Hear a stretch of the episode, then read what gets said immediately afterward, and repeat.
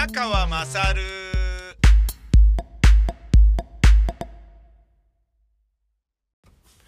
あの、オリンピックの渡辺直美を舞台にする問題は、あのー本当に、えー頭おかしいんじゃないのかしらって私なんかも思うようなレベルの話で、えーそのね、日本を代表してやる、あのー行事としてね、えーそれってどうなのっていうことですよね。あの、剣道小林さんがね、えー、ナオミにそれを言えなくなったらもうなんか、あのー逆にな、な、何をどうしていいのかわかんないレベルで、逆に彼女の芸人生命をもう、こう、ついばむんじゃないのみたいな、ね、危惧をされてましたけど、それも非常によくわかるんですけれどね。だけどね、そのバラエティ番組においてやっていいことと、えー、まあね、世界の中における日本のオリンピックとしてやるべきことかどうかっていうことの違いはね、圧倒的にあるので、それがね、本当に何考えてるんだろうっていうね、もうびっくりするようなレベルの質の低さでしたね。面白きゃいいんだけどさ、あの、面白くないしね。で、渡辺直美さんも、あの、海外で評価がある、つまり日本人として、えー、顔と名前が一致する人が9割5分以上いて、なおかつ、世界にも、えー、股を広げて活躍しているジャパニーズだから、大和なでしこだから、渡辺直美なわけじゃないですか。ね。で、そこをね、あの、海外で活躍してる男性アーティストじゃなくて、女性にするっていうことが、あの、これからも日本は、あの、ジェンダー平等において立ち遅れている国ですが、これからも頑張っていきますよっていうことを、あの、宣言する意味で彼女に活躍いただくっていうことだったわけでしょ？ミキコさんというパフュームの振り付けのね、アーティストもそうだし、えー、椎名林檎が入ってくるっていうのもそういうことですよね。で、野村萬斎さんはいわゆるね、伝統芸能枠だし、そこをね、あのーまたね、豚扱いするっていうのが、どうなんだ？だ、そのね、その豚の、まあ、あの、格好をするとかで、アメリカのなんかショーで話題になってるとか人気者になってるとかって言うんであれば、まだわかりますけどね。まだわかるけど、オリンピックをオリンピックにするっていうね、ダジャレね。あのーカブトムシがビートルですけど、カブトムシのビートルは B-E-E-T-L-E でビートルですよね。で、それを、そのビートルのビートの部分を、4ビート、8ビートのビートにスペルを変えて、複数形の S をつけたのが、ビートルズですよね。そういう、あの、洒落てるダジャレであればまだいいんだけど、オリンピックをもバカにしてますよね。オリンピックって。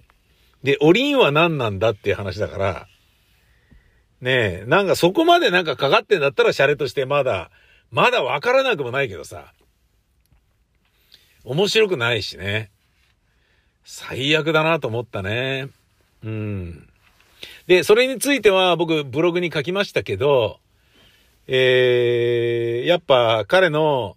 安倍晋三をスーパーマリオの格好をさせた成功体験が、あの、味を占めさせてしまったんでしょうね。あの、おっさんのね。おっさんっていうかもうおじいさんですよね。66ですからね。僕ももうすぐ還暦なので、おじいさんだなって。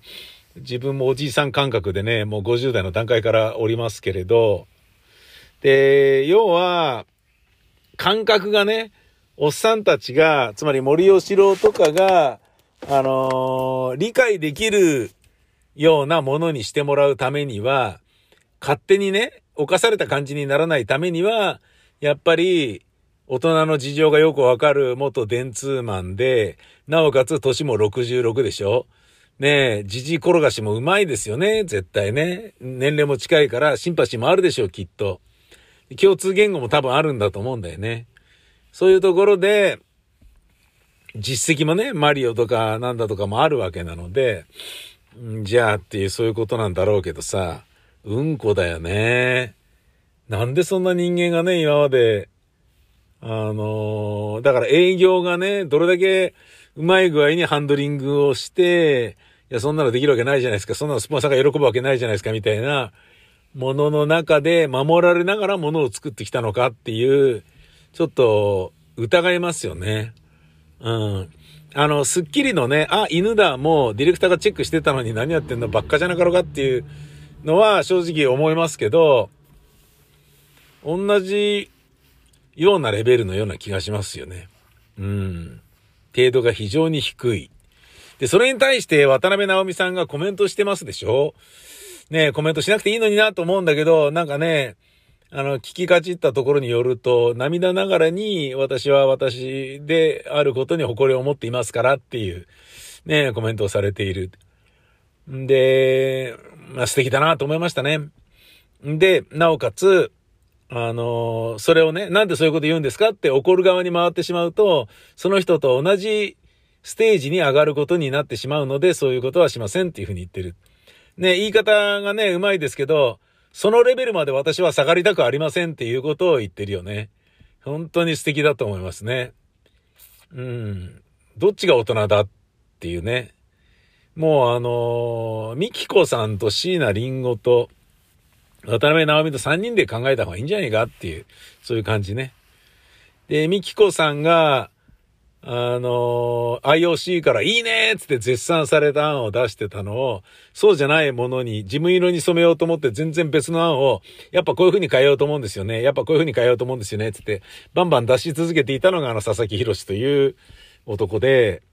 で、いや、あっちの方がいいじゃん、あっちの方がいいじゃん、みたいになって、で気づいたら、ミキコさんが出した案を勝手に変えて、提出して、まあまあそれでもいいけどみたいな感じになって、え、ちょっと待って、私が出したの何勝手に変えちゃってんの？みたいな。ふざけんなっつって、ミキコさんは私やめますつって、G を表明する、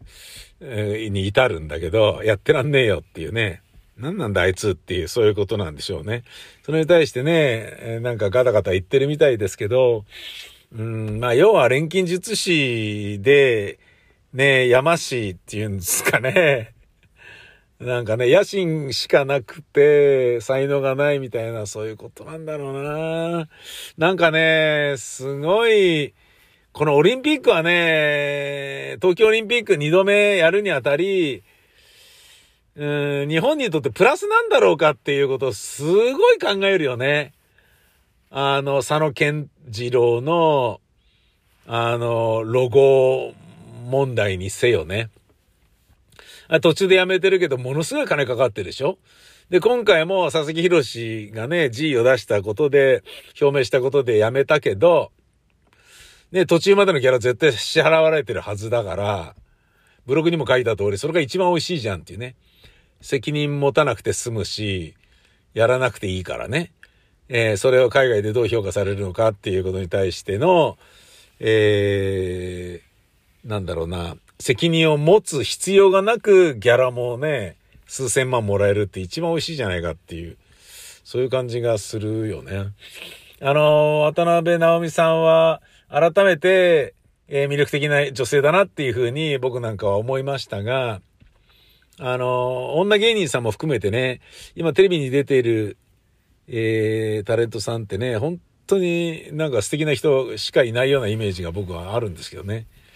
まあそんな中にはね、あの、悪評轟く雨宮であったり、あの、実際にね、ややこしいことになってしまった TKO 木下さんであったり、いろいろな問題はあるのでしょうけれど。で、その芸人っていう話で言うと、スッキリの加藤浩二さんが吉本興業と、え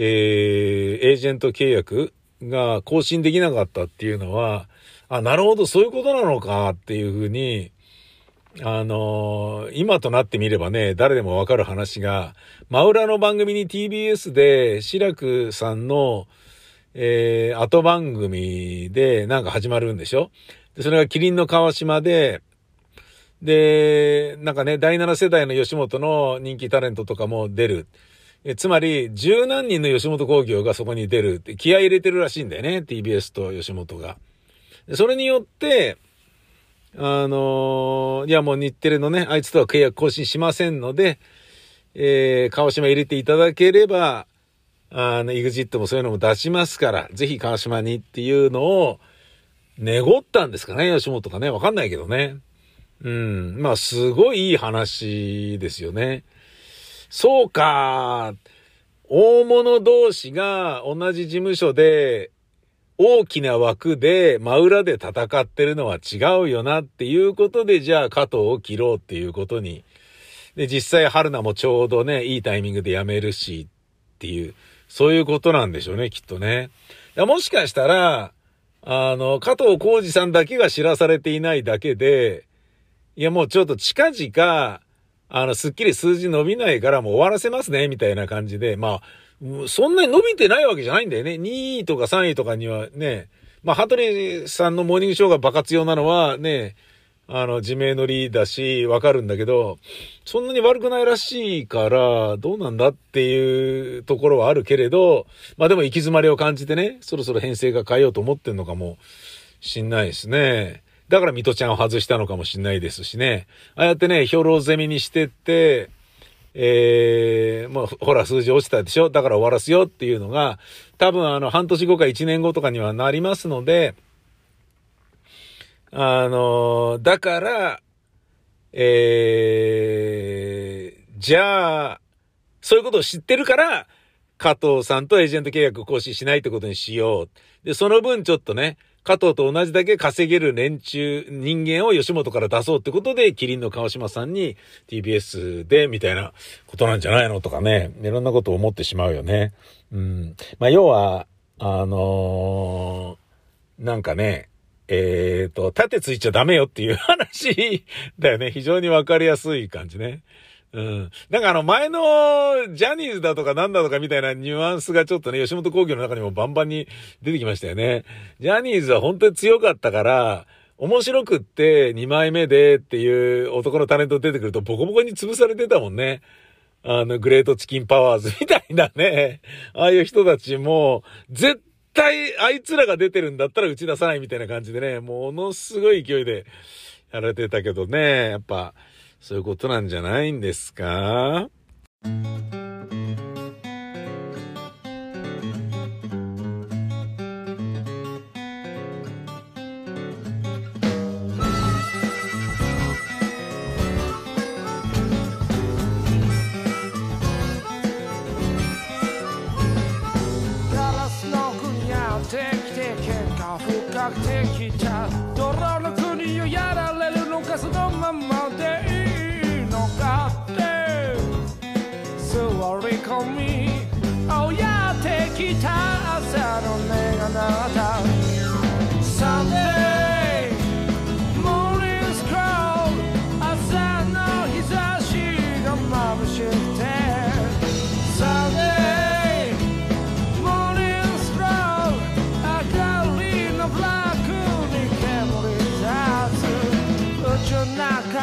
ふら歩いてましたとてつもない上も下も右も左もわからねえおつぶやいた。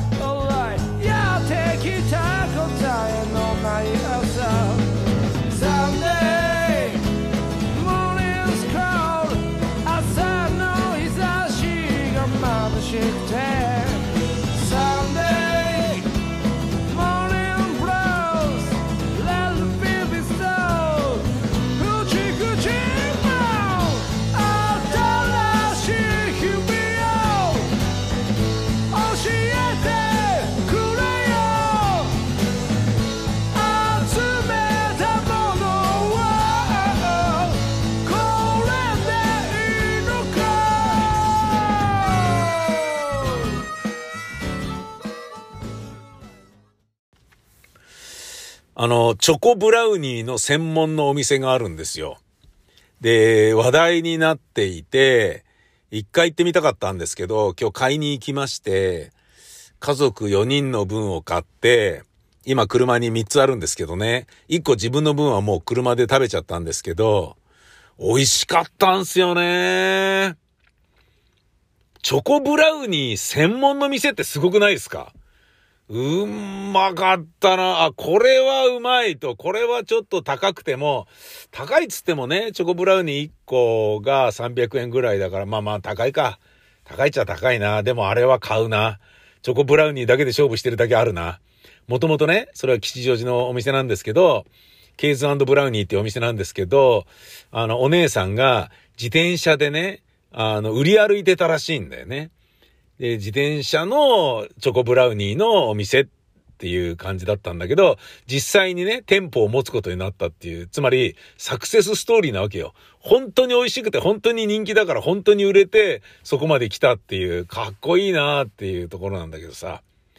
そこ僕はあの、甘いもの好きなので、えー、行っちゃったんですけどね、昨日ですね、えー、スキンヘッドにしましてね、スキンヘッドでマスクした状態でそこガチャッと入っていくと、やっぱりね、その、美人の店員さんはちょっとビクッとしますよね。なんかね。そういう風に見えますよね。悪いことしたなって。甘いものってね、あの、似つかないところがありますよ。私の容姿にね。先日もね、この間もやらかしちゃったんですよね。やらかしたって何も悪いことはしてないんですよ。あの、文明の利器というのは、ある時、時折罪作りだなっていうことなんですけど、タレックスっていう有名な、有名なっていうかサングラスの新しい技術があるんですよ。えー、サングラスだから、あの、紫外線だとかなんだとかカットして、要は眩しさを軽減さすんだけど、あのー、でもそういうものって必ず見えるものの色合いが微妙に変わるでしょだけど、色合いはほとんど変わらないくて、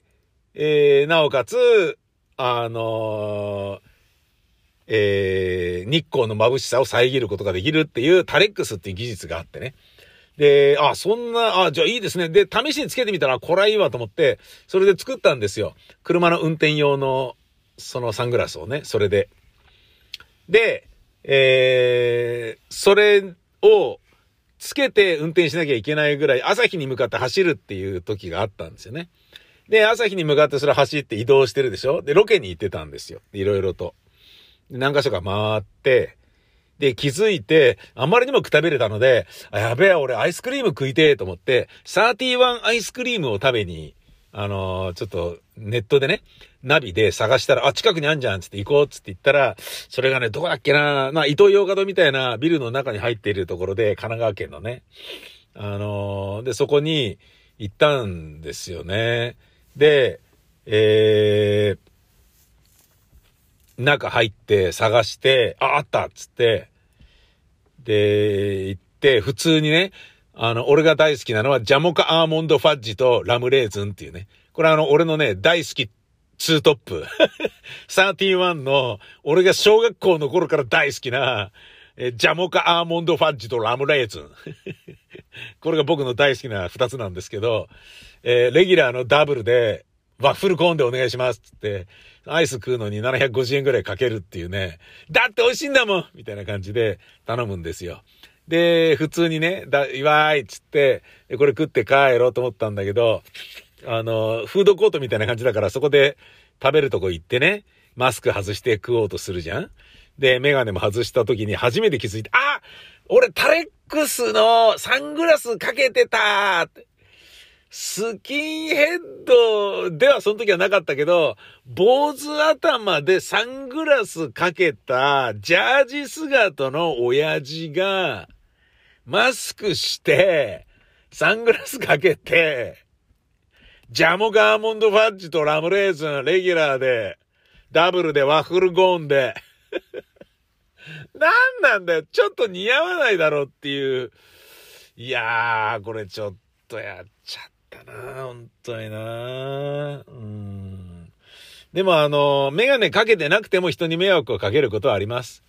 今日僕は、えーと、夜ね、えー、大塚レサマースタジオで収録あったんですけど、夕方親にご飯を届けに行ったんですよ。で、緊急事態宣言が解除になるので、今日は一応最後っていうことでね。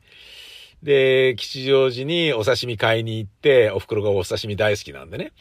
で、僕が自分で作った副菜、えー、ひじきの煮付け、バターコーン、あと、かぼちゃの煮物、ね。そして、宮崎県のシーバ村から楽天経由で取り寄せた納豆腐。これを親に持ってったんですよね。納豆腐うまかったね。野菜が中に埋め込まれている豆腐。うまかった。柚子のね、あの、皮とかちらっと入ってたりなんかしてね。普通に、えー、冷ややっこで食べてくださいって書いてあったけど、やっぱ中に野菜が練り込まれてるから、ちょっと固めの豆腐なんだよね。柔らかいとやっぱバラバラってなっちゃうんだね、多分ね。いやー、こう、見た目も華やかだし、すげえなと思ってね。よかったよかったって感じなんだけどさ。で、そういうのを出して、出すんで、えー、まあ一通りね、あのー、揃えていったわけですよ。で、刺身を買いに行って、刺身買った後、アトレっていう吉祥寺の駅ビルのね、えー、魚屋さんで買って、外へ出た時に、いや、もうね、吉祥寺ってね、もうどうなんだろうなと思うんだけど、駅とかでも、駅の近くでも犬の散歩とか来るんだよね。もう他に歩く、歩くとこないんだろうな。うん、犬連れてて、歩いてる人がいてね。で、なんかその辺、なんか、あの、スマホかなんかいじってる若奥さんかなんかが、その、アトレって駅ビル出たとこにいたんですよ。そしたら、あのー、もうね、俺笑っちゃったんだけど、変なお兄さんが、あのー、そのね、犬に向かって、あー、美味しそうな顔し、美味しそうなもの食べてるね、みたいな感じで、なんかね、話しかけるような感じで、笑顔を見せてたんですよ、犬に。わーみたいな感じでね。俺そこを何にも知らずに、その犬とその彼の間を通ったら、なんだよ、みたいな感じでちょっと見られて、いや、ちょっと、えー、みたいな、なんだよって、そんな怒ることでもないんじゃないの？みたいな。ねえ、なんとかだよねみたいな。いや、しかもそれ飼い主じゃないんですよ。飼い主じゃない兄ちゃんなのに、その人が飼ってる犬と勝手に笑顔の組み交わしをしている間に俺が入っただけなのに、なんだよ、お前みたいな感じで、俺のことをなんか睨むのやめてみたいな感じになっちゃったんですよね。うん。だからそれもね、あの、スキンヘッドではあるけれど、タレックスのサングラスかけてないから、なんだよお前っていう風に言っただけで、そこもタレックスかけてたら怒られなかったのかなっていうことをちょっと思ったりするけれど、つまり、タレックスとか、いかついとか、そういうこと関係なしに、いろいろ僕はやることやっちゃってるんだなっていう、そういうことをちょっと反省した一日でございました。